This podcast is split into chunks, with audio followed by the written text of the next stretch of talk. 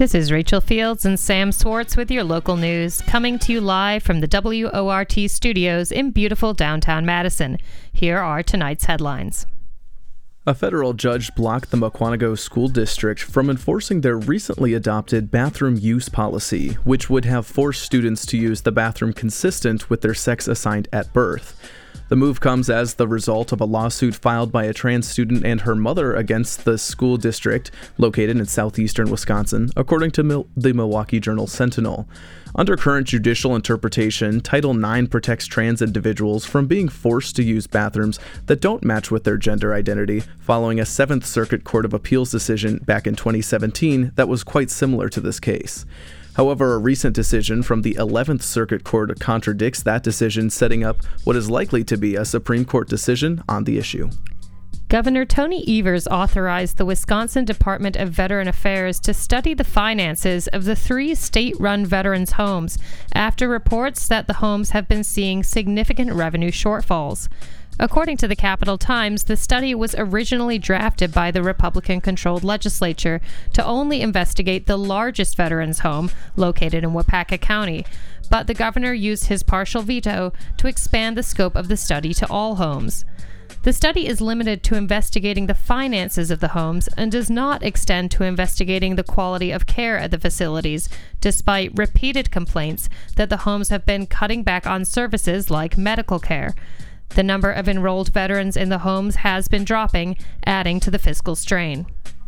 Epic Systems has filed new plans with the city of Verona to begin construction on an additional five buildings and a new parking garage, according to the Wisconsin State Journal. Epic has been expanding its facilities in Verona in a near constant stream of construction since 2003, and its workforce has expanded significantly since 2018. Epic will announce details of the project in August around its annual customer conference and software launch. A Madison Mallards game on Sunday had to be rescheduled following the death of an umpire who died en route to the game. The umpire, who had officiated more than 300 Northwood League games, died in a car crash on the way to the game, according to NBC 15. Northwoods League umpire Connor McKenzie joined the league in 2019 and has been on the field for each All Star and postseason game during his four seasons with the league. A moment of silence before tonight's game will honor his memory. The Carey Group, a commercial real estate company here in Madison, has released a plan that would demolish the Vintage Spirits and Grill Bar on University Avenue and replace it with a 12 story residential building. The proposed building, which would cater to high end student housing, would hold 33 market rate units, according to the Wisconsin State Journal. Vintage Grill will be allowed to stay until construction begins, although it would eventually be relocated.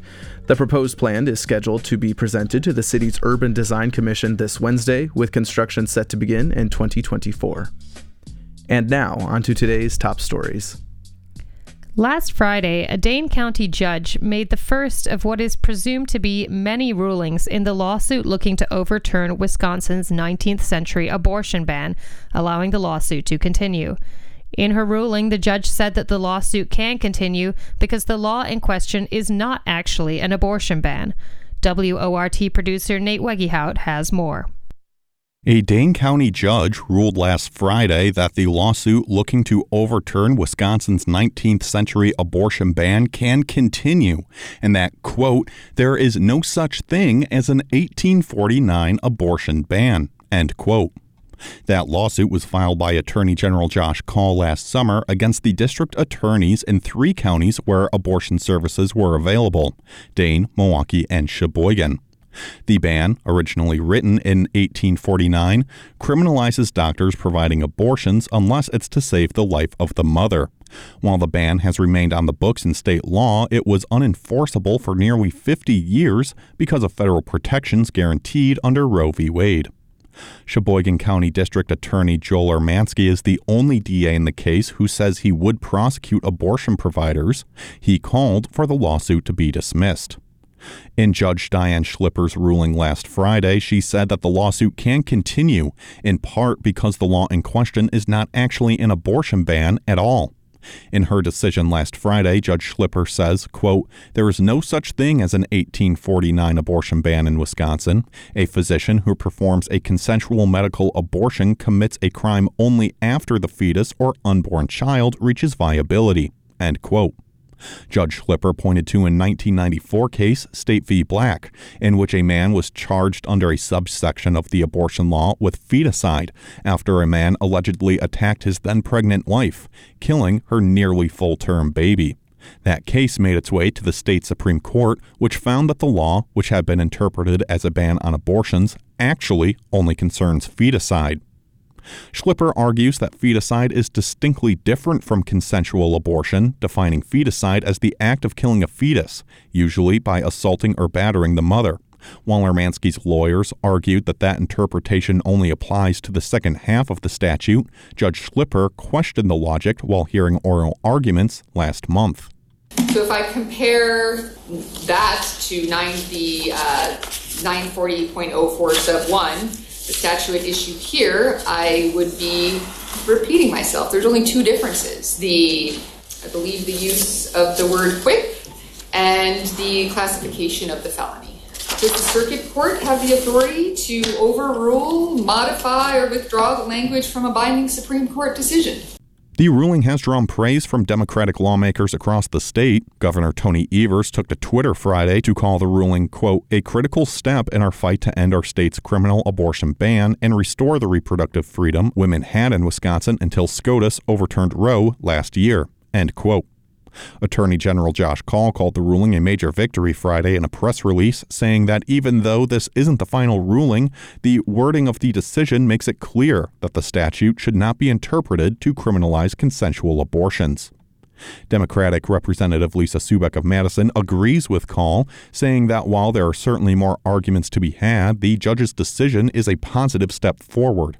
Obviously, the judge's ruling at this point is not a final ruling on the case but it does allow the case to proceed. And certainly the, the rationale behind the ruling really confirms what we have believed all along and, you know, fundamentally what, what I think should happen. So it gives me reason to be hopeful.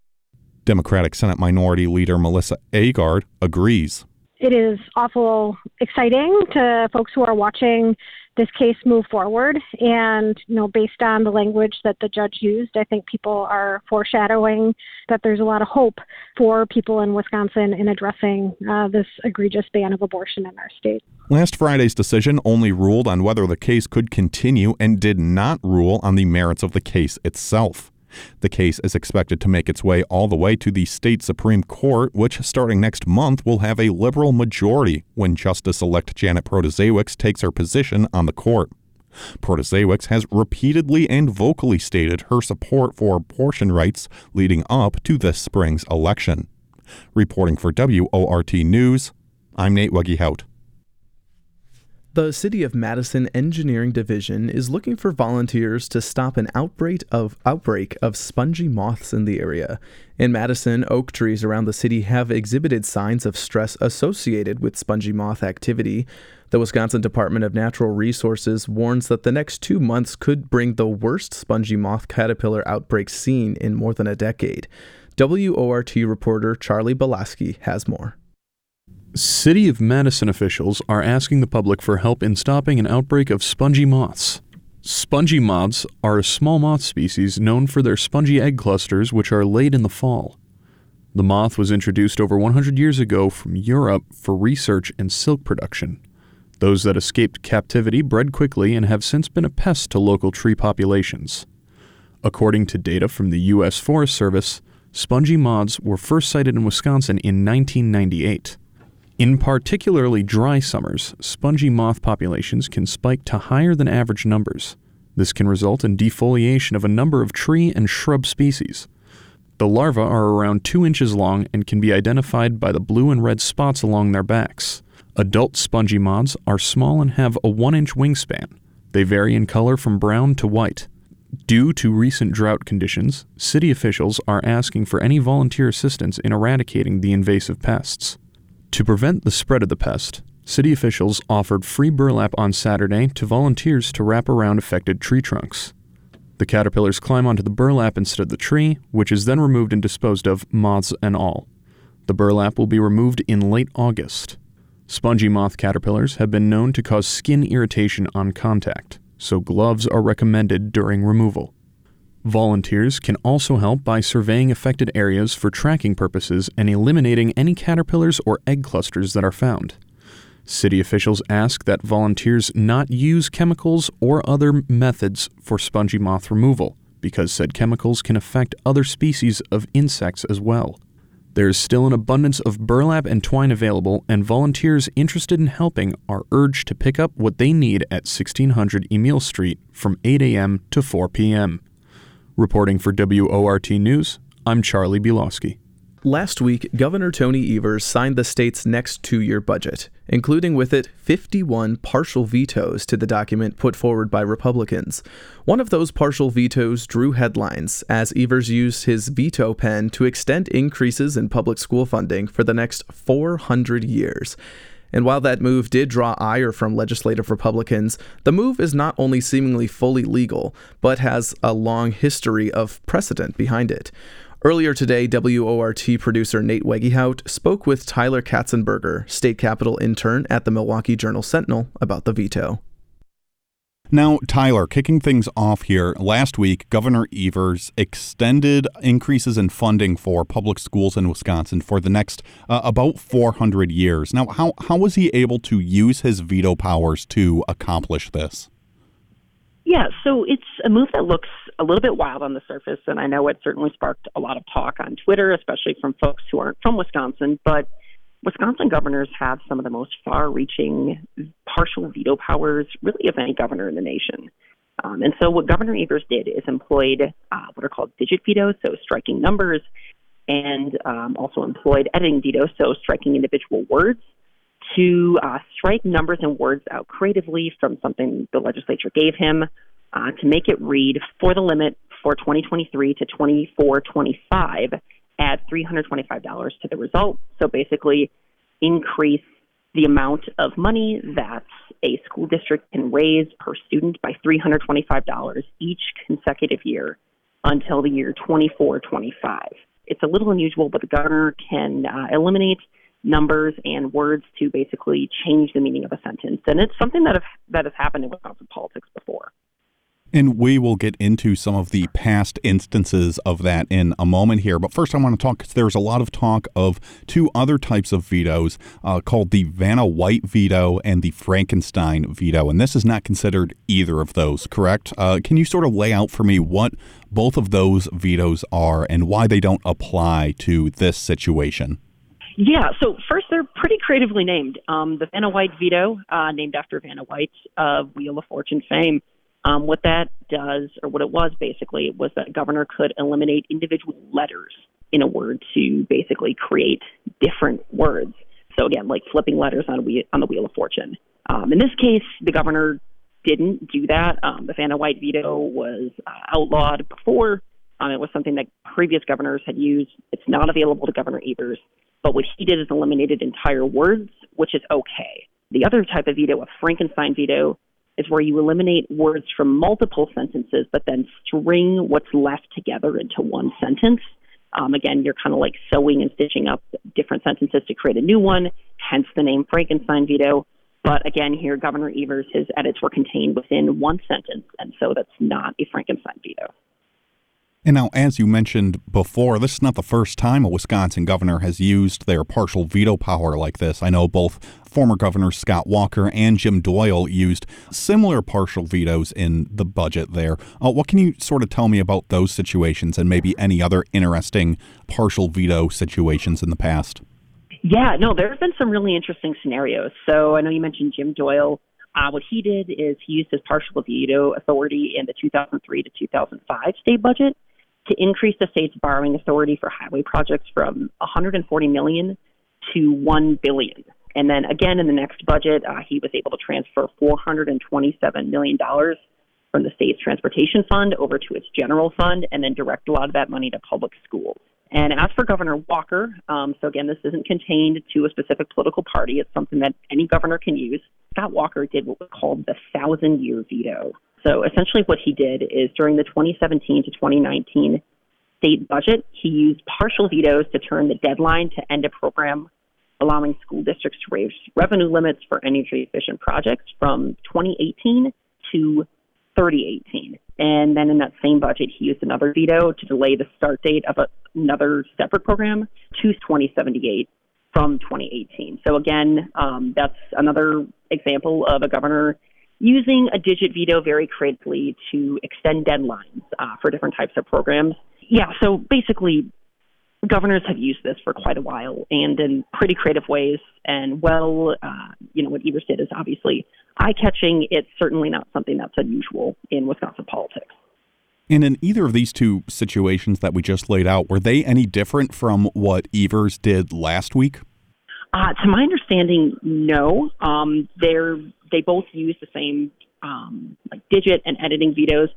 Uh, the one difference with uh, what Governor Evers did is that he struck a hyphen. You know, it was a little bit questionable whether or not a hyphen was something that the governor could strike. Um, but we did reach out to the Legislative Reference Bureau, and it seems like that is something that Governor Evers can do. And now I want to talk a little bit about the legality of all of this. The state Supreme Court has uh, ruled to similar things like this. What have what have the courts have to say about these types of vetoes? Yeah, so the Supreme Court hasn't really come to a great agreement um, on these types of vetoes. The Vanna White veto and the Frankenstein vetoes, um, we talked about those before. Those used to be legal, um, but those were struck down through a constitutional amendment rather than the court. And while there was a court ruling that Evers had overstepped his bounds with some budget vetoes in 2019, the exact effect of the ruling isn't super clear because the justices couldn't really rally or unite behind specific rules about what types of vetoes are allowed and which ones aren't. In that ruling, conservative justices tended to be a little more narrow in their interpretation, um, while some liberal justices tended to be a little bit more expansive. Um, and it's really hard to determine how any future cases might play out uh, because obviously we have new justices on the courts. Court is obviously going to flip to a liberal majority uh, this coming August, too. Um, and so it's really hard to predict how they might rule on a future case, considering we've already had inconsistency in the past.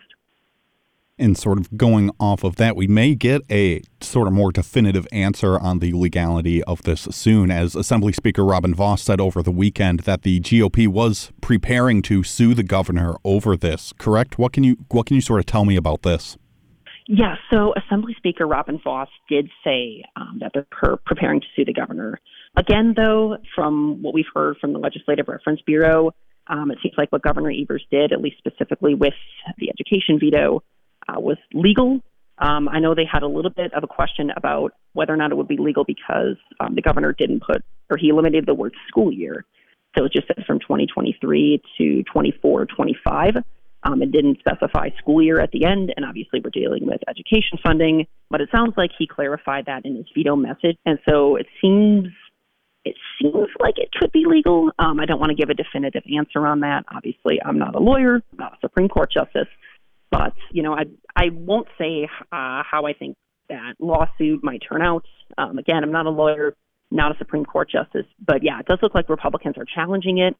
Um, and so, what I can say from that is, it seems like Republicans are not happy with what Governor Evers did with his partial vetoes.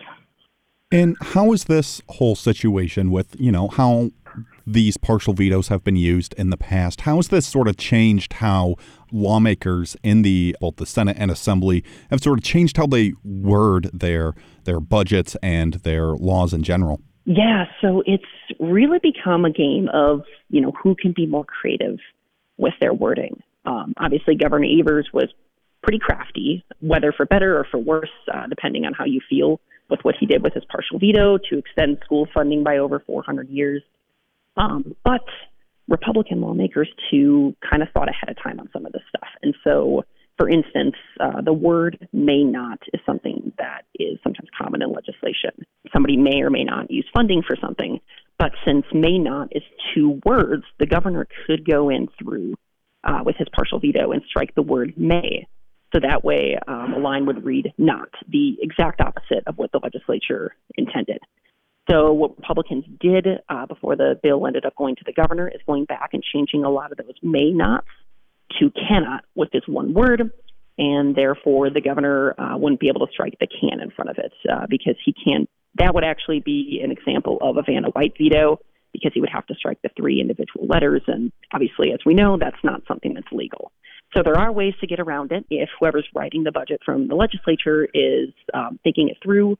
But yeah, again, like I said, it's really a game of semantics here, and it certainly does uh, challenge folks to be creative.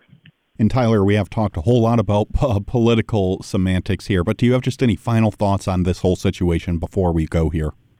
Generally, I would just say um, that, again, this is something that seems I think for some folks who aren't super in tune with Wisconsin politics, very strange and very odd. And over the years, there have been critiques from both sides um, claiming that this type of veto is too far reaching, too powerful, or anti democratic. But there have also been folks saying that it's perfectly fine and perfectly legal, which under Wisconsin's constitution, it is. It was actually first instated uh, as a constitutional amendment approved by voters uh, nearly 100 years ago. And so, yes, we've seen it before. It's caused controversy before. We're probably going to see it again, and it'll probably cause controversy again sometime down the line, whether it's the next budget cycle or a budget cycle 30, 40 years from now. Um, unless something drastic changes, we'll have this partial veto around with us for quite a while, and I'm sure it'll make for some pretty interesting stories. I've been talking with Tyler Katzenberger with the Milwaukee Journal Sentinel about Governor Evers' 400 year partial veto he made on education funding last week. You can read more about this subject and of Tyler's reporting online over at jsonline.com. Tyler, thank you so much for talking with me today. Thanks so much, Nate.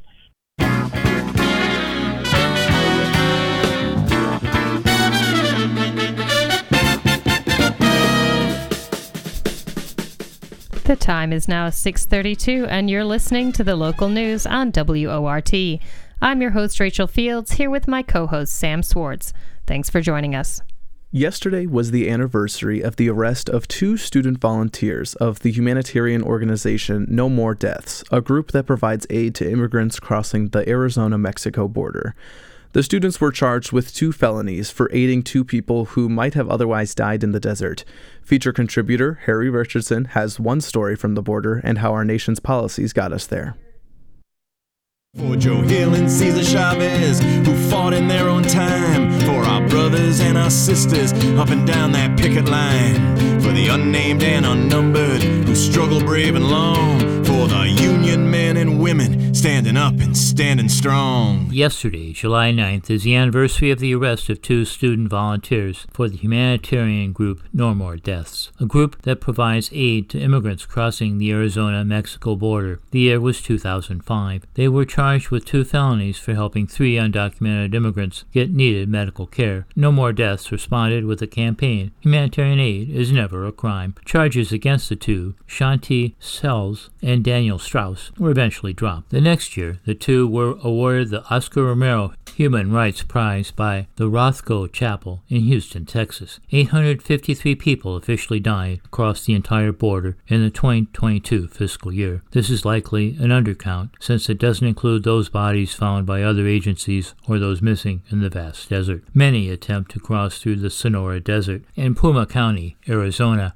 where No More Deaths has its headquarters, Strauss and Sellz talked about their experience in a 2006 interview on Democracy Now! No More Deaths had 24 hour first aid stations out in the desert, and we would go out daily looking for migrants who were in distress, driving the roads, walking on the trails, and every day we would encounter migrants who were sick, needed help, recalled Strauss. On the day of our arrest, we had encountered nine migrants in a group. They had been in the desert for four days, two of which were without food or water. It was the week that was the deadliest week on record in Arizona history. 78 migrants died during that week. It had been over 100 degrees for 40 straight days. No More Death volunteers were well known to the Border Patrol. All their actions were open their vehicles labeled. The group had been active for over a year. The day before, they had waved at the Border Patrol officers, and the officers had waved back. They don't know what caused the change. In August, they were indicted and charged with smuggling, which carried a five year sentence,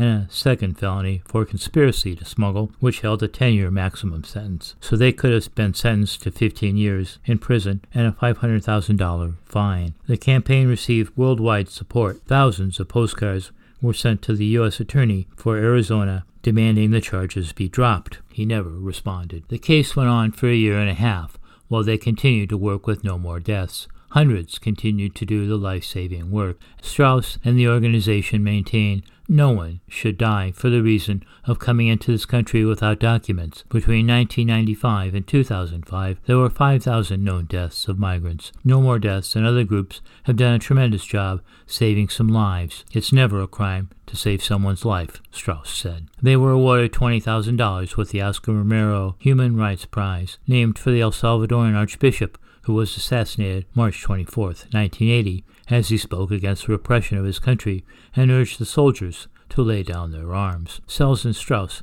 donated part of their prize to no more deaths. Sellz said, We faced prison time, and it was a very difficult process, but ultimately we weren't facing death and murder like Oscar Romero did. But it's another example of the government wanting to silence people who are working to aid the poor and who are being kept down by the government. Another No More Borders past volunteer is professor, activist, author Aviva Chomsky, who has written several books on the subject, most recently, Undocumented How Immigration Became Illegal. I would urge people to read her book. Chomsky talks about the history of laws and changing attitudes towards immigration and immigrants. Until the 1882 Chinese Exclusion Act, there were no real laws on immigration. Anyone could come to work, but only whites could become citizens. With the Chinese Exclusion Act, race became an explicitly authorized policy to ban people, combining racism and fear about the Chinese stealing American jobs. The job and race card have been deployed effectively over the years. Programs that let workers come temporarily for jobs, like the Bracero program from 1942 to 1964, for all its flaws, allowed over 4 million Mexican workers to come to the U.S. and return home. But the 1965 immigration law made the program illegal. That reform, influenced by the civil rights movement, eliminated race as a factor for admission, but established quotas by nation, resulting in far fewer legal admissions from Mexico and Latin America. Today, the militarization of the border has led to more undocumented staying in the country, afraid to leave because they might not be able to get back into the U.S. U.S. foreign policy and its corporate interests have supported right wing regimes and extractive industries that have left millions in misery and led many to cross illegally into the U.S. This has led to the ongoing importance of no more deaths, continued work. And that is our story for today. For the past is the past, I'm Harry Richardson. At the end of June, the U.S. Supreme Court struck down President Joe Biden's student debt relief plan, leaving millions of student borrowers across the country with over a trillion dollars of debt. On today's A Public Affair, host Douglas Haynes spoke with Kat Welbeck with the Student Borrower Protection Center and Benjamin Lee from Ascendium Education in Madison about the current reality facing borrowers. Give us a summary of the case the U.S. Supreme Court decided on. Who brought it and what were the arguments? As you mentioned, just a, a, week and a half ago, we got this decision that denied critical relief to 40 million people 40 plus million people across this country. And what we really saw was these this actually decision was hinged on two separate cases. And so as you mentioned, shortly after the president announced his very critical student debt relief plan last August, we saw a lot of conservative attacks on student debt cancellation. And from that we got two cases. One case coming out of the Fifth Circuit, a case coming out of Texas about two um, student loan borrowers actually who were not eligible for the full amount of relief. And so they sued saying, you know, there was an injury to us because the president didn't use the Administrative Procedures Act, so we can provide notice and comment to say we should have gotten relief in this way. And so they brought this suit and it made its way up to the Supreme Court. And then there was a separate suit brought in the Eighth Circuit, um, based in six separate states, where six attorney generals sued on behalf of student loan servicer MOHELA, saying there would be injury to their states if there was debt cancellation. And so when these courts, uh, when the court heard these oral arguments and they issued their decisions last week, the first case coming out of Texas with the two student loan borrowers who said no one should get relief because we didn't get to make comments on this relief plan, the Supreme Court said there's no standing, there's no personal injury here, so you don't have a right to bring the case. In the second case, unfortunately, what we saw is the Supreme Court ruled with these state officials saying, you know, at least Missouri, who was one party to the suit, could bring this case because they had standing, because MOHELA is based in Missouri. So they said that one chain allowed them standing and was able to say that Then, looking at the merits of the case, as you mentioned, Douglas, that and, and as Nick mentioned in his comments, that the president couldn't use his emergency authority to cancel student loan debt. So, where does that leave us now, right? I know people have a lot of questions. So, one, two things. One thing that's really important to know is I know we talked about the majority ruling, which struck down this plan, but one really important note, and what we saw from the dissenting judge, justices, so there's justices who said, you know, this actually isn't right. They actually said, you know, the Texas case, those two borrowers actually didn't have standing. But you know what? These states don't have standing to believe to bring to bring a case either because there was no real injury to them. So they shouldn't even be able to hear the case in the first place. I think that's one thing that's really important to note. But that Friday, we also heard from the president. He said, you know, the Supreme Court ruled very narrowly and said the president couldn't use HEROES Act authority. So, what we're actually going to see is the president is going to actually use authority from the Higher Education Act to bring a notice and comment rulemaking, which you can talk about a little bit more if people want to know the details, to still bring about this debt relief plan. So, he said, you know what? We can't do it this way, but we're going to try to get through it to another pathway. Can you tell us a little bit more about your organization's position on the SCOTUS decision before we get into those alternatives that Biden laid out? Most certainly. And I think our name gives away. and as you said in our title, we're an advocacy organization. So obviously we were deeply disappointed by this, this standing because we really saw the court, you know, rule against what we saw was a clear standard of jurisprudence. If you don't have standing, if you can't prove an injury, then you can't bring a claim. But what we really saw is you know, the justices, um, the majority of justices ruling in favor of these, these states, in, in this case specifically Missouri, and really kind of going against what would seem to be the very clear letter of the law. Um, and so, but one thing we're we're really glad we've been really advocating and pushing for, you know, no matter what, the president continues to use all the tools in his toolbox to make sure that this plane gets over the finish line. And so part of that is now using this this new authority and as he goes to this rulemaking but one thing we really want to emphasize is how quickly he moves. And we're going to talk a little bit about return to repayment. A lot of people are feeling anxiety stress around this moment. And so we really think it's important yes for the president to uphold his promise to use a new authority but to also do that swiftly so that people can see this relief immediately. Let's turn to you now benjamin and pick up on where kat just left off there with this anxiety about return to repayment.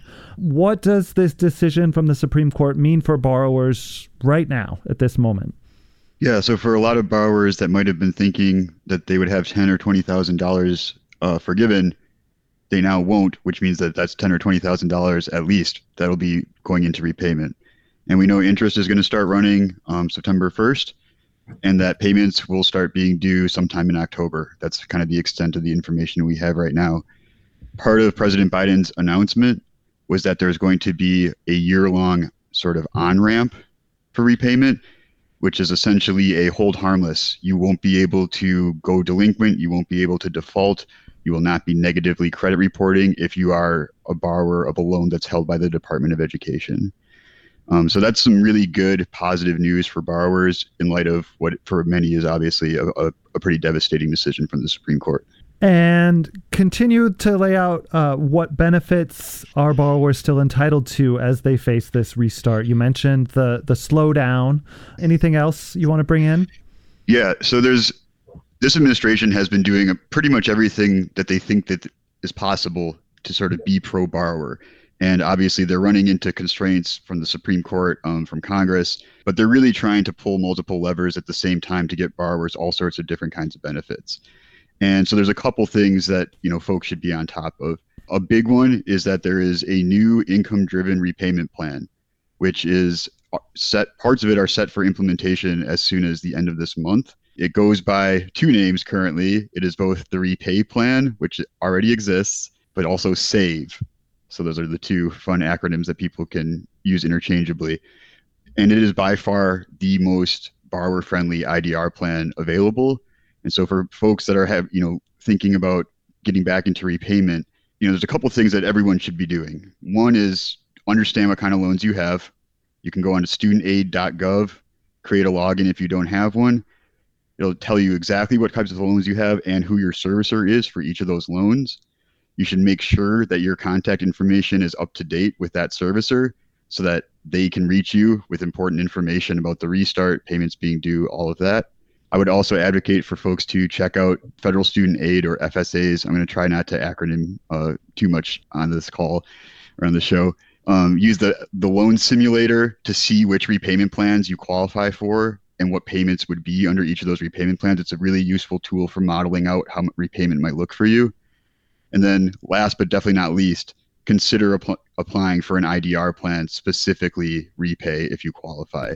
It is a very borrower friendly plan. Tell us uh, again what IDR stands for, Benjamin. Income driven repayment. It's based on your family size and income. The okay. idea being that th- that payment amount should be ideally affordable. We know it isn't always, but under this new plan, it'll be more affordable than it's ever been before. I'm going to turn back to you now, Kat, and you previewed for us this more long term alternative that the Biden administration is looking at for bringing uh, debt relief to Americans who borrowed money to pay for college. Tell us a little bit more about that, how the Biden administration is exploring a new uh, legal avenue for providing debt relief. So, President Biden is going to use the Higher Education Act to actually do a negotiated rulemaking to implement the the debt relief plan. We're still we still don't fully know the contours. We imagine that it would be similar to the plan that he announced last August, but the idea is to open a formal rulemaking process, and so um, to make sure bringing different stakeholders to the table to talk about the the program and and and this process again might take you know take months. We're trying to, we still don't exactly know the exact timeline, but the point is he's trying to get this process started immediately. One thing that I will, will add is one thing that's interesting about the negotiated rulemaking process is that, you know, the president, the, the Department of Education opens up a period of comment comments. So actually student loan borrowers can go to the Federal Register and submit comments to talk about how important this plan is. And one thing that we've seen, and I think something that's so important when Benjamin was talking about entering repayment and, you know, talking about interest starting to accrue, talking about, you know, this really having real real effects on people's people's pocketbooks. The whole point about, you know, there might be a more affordable payment option, but many people still can't afford that. And so it's really important for a lot of people who feel the stress the anxiety of this moment and really sometimes that feeling of helplessness and and not seeing this progress move forward is also feeling like they can be engaged in this process. And so as we get the link to the federal register opening and comments douglas will be sure to share that with you. So if borrowers are interested in in telling their stories uplifting their experiences talking about how critical that that 10000 that $20000 was going to be for them and really life changing in the sense of their them being able to access you know econ- economic mobility. And so that is one thing i want to lift up is that there is an opportunity for people to lift their voices and talk about how important this change is to them. And Kat, to follow up, what do you see and your organization see as the promises and pitfalls of these proposals, these alternatives that the Biden administration has come up with sort of on the fly? Obviously, they've been planning for this, but you know, to the rest of us, it seems like okay, now they're suddenly pivoting. What what are the uh, advantages and disadvantages here? I mean, one of the advantages, I think, is the first point is that the president is really trying to stick to this commitment of canceling the student debt. And so I think that's the first thing is that, you know, we've been pushing all these months, even while, you know, we are waiting on oral arguments to be heard, waiting on this decision, just saying no matter what, like there are other authorities that the president has, let's make sure that he uses them. And so I think one thing that's really important is seeing the same day that the decision came down, he said, okay, but we're ready for another plan and we're moving forward. And so I think that's something really important for borrowers to know. And then two, what's one pitfall? it just takes a little bit longer. So initially, you know, we know that when the applications were shut down last fall, more than 26 million people had applied, 16 million applications have been approved. So, you know, so many millions of people were already on the cusp of, of relief. And we think about getting, you know, 26 million out of 43 million people to do something in a, in a very quick, timely fashion. I think it really point to how important and how critical this program was to so many people. So I do understand, you know, people's frustrations and worries. And one of the pitfalls about, you know, rulemaking is that that process takes a little bit longer than people, you know, having already expected to see those balances go down before they return to repayment. So I think that is one thing. And so really great that Benjamin was offering, you know, advice and talking about what steps borrowers should take because, you know, for many people last August, they didn't think they would be here and and, and going back into repayment. That was a public affair host Douglas Haynes talking with Kat Welbeck and Benjamin Lee about last month's U.S. Supreme Court decision on student debt relief. That was just a portion of their full conversation, which can be found online at WORTFM.org. It's Monday, which means that contributor Harry Richardson takes a look at two new movies. Polite Society is a fun new martial arts action comedy from Britain with Bollywood influences and Nimona, an action packed new animated movie about a high tech future with knights and a quote unquote monster with LGBTQ central characters. I'm Ria Khan. I am going to be a stunt woman. My sister Lena is the only person who believes in me. Want to help me with a vid for my channel? Please! That was clip from the trailer for Polite Society by British writer-director Nida Manzoor, a fun, over-the-top martial arts action comedy with a bit of science fiction thrown in. Our main protagonist is Ria Khan, Priya Kansara, as a London student aspiring stuntwoman. She has an older sister, Lena, Ritu Arya, a frustrated art school dropout. Enter gorgeous, eligible Dr. Salim Shah. Akshay Khanna. Ria becomes convinced that her sister's semi-arranged marriage will be a disaster for Lena. Initially, Ria just seems a little paranoid as she enlists her best buds, Clara Seraphina Bebe and Alba Ella Bruccoleri, in a series of misadventures to break up the happy couple. Meanwhile, Ria is trying to keep from being beaten up by the school bully, Kovacs. Shona Babayemi. The cast is almost entirely women. Lena's would-be mother-in-law, Rihila Nimra Be Cha, steals every scene she's in. Raheela has some great lines like, behind every successful man is a very tired mother. Ria ultimately launches a bizarre plan to save her sister. There's a lot of action, some singing, and dancing. Its fun, over-the-top style is influenced by Bollywood, Hollywood, and some martial arts movies. The movie is also about sisterly love, sisterhood, family expectations, and loyalty. Nida Manzoor has done a British TV sitcom that sounds hysterical. We Are Lady Parts is the adventures of an all women, all Muslim punk band. Polite Society is well worth watching. I got the DVD at my friendly neighborhood video store. Up next, a fun animated movie mixing knights, future tech, and a monster. The Queen Killer is still out there. Everyone is scared. He's a murderer. He's a monster. He's perfect. And that was a clip from the trailer for Nimona, an enjoyable movie that mixes and stirs several genre tropes together for fun effect, with good animation and a lively story. Nimona is directed by Nick Bruno, and Troy Quane. It's based on the webcomic that became a best selling graphic novel by N.D. Stevenson. The movie is set in a high tech future of flying machines and deadly weapons. They live in a walled city on constant guard against a legendary monster. The city is run by a benevolent queen and protected by the institution, a group of hereditary fighters, adhering to the traditions of knights. Monk punk, Stevenson calls it. That is until Ballister Boldheart, Riz Ahmed, comes along. Boldheart is a street kid who the queen meets and recommends for training. He grows up to excel all the other candidates, even Ambrosius Goldenloin, his friend and lover. Boldheart receives his sword from the queen in the traditional ceremony, but suddenly a deadly ray comes out, fatally striking the queen, much to Boldheart's horror. Boldheart, after losing his hand in a swift reaction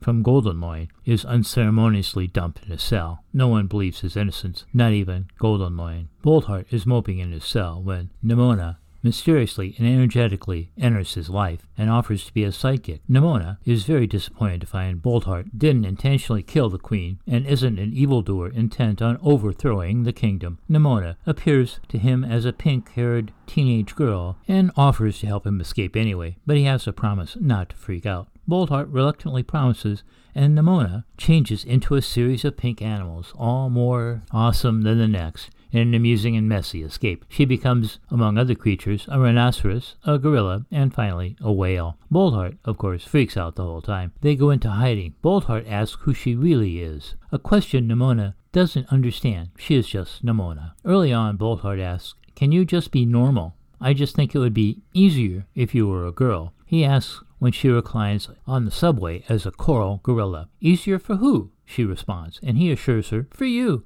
Other people aren't as accepting as me. This is all delivered in a light-hearted way, but one LGBTQ reviewer considered these words familiar to anyone who's been told they're responsible for the bigotry they face from others because they are too visible, too much in their basic existence. Stevenson, who transitioned between the time the comic came out and the movie feels that in retrospect, Nimona represents transness. All in all, a fun, entertaining movie with an LGBTQ friendly theme. Sadly, this project was reportedly rejected by Disney. Fortunately, Netflix picked up this film and just started showing it. For WORT's Monday Movie Review, I'm Harry Richardson. And that does it for our show. Thanks so much for listening to WORT's live local news at 6. Your headline writer this evening was Nate Carlin. Your reporter tonight was Charlie Belaski. Welcome aboard, Charlie. Special thanks to feature contributors Harry Richardson, Douglas Haynes with A Public Affair, and Nicholas Leet for technical production. Victor Calzoni engineered the show tonight, Nate Wegehout produced this newscast, and Shelly Pittman is the news director here at WORT. I'm your host, Sam Swartz. And I'm your host, Rachel Fields. Stay up to date with the WORT Local News Podcast. Subscribe on iTunes Podcasts, Spotify, and wherever else you listen. Up next is the most free-form show on your radio dial, The Access Hour. Good night.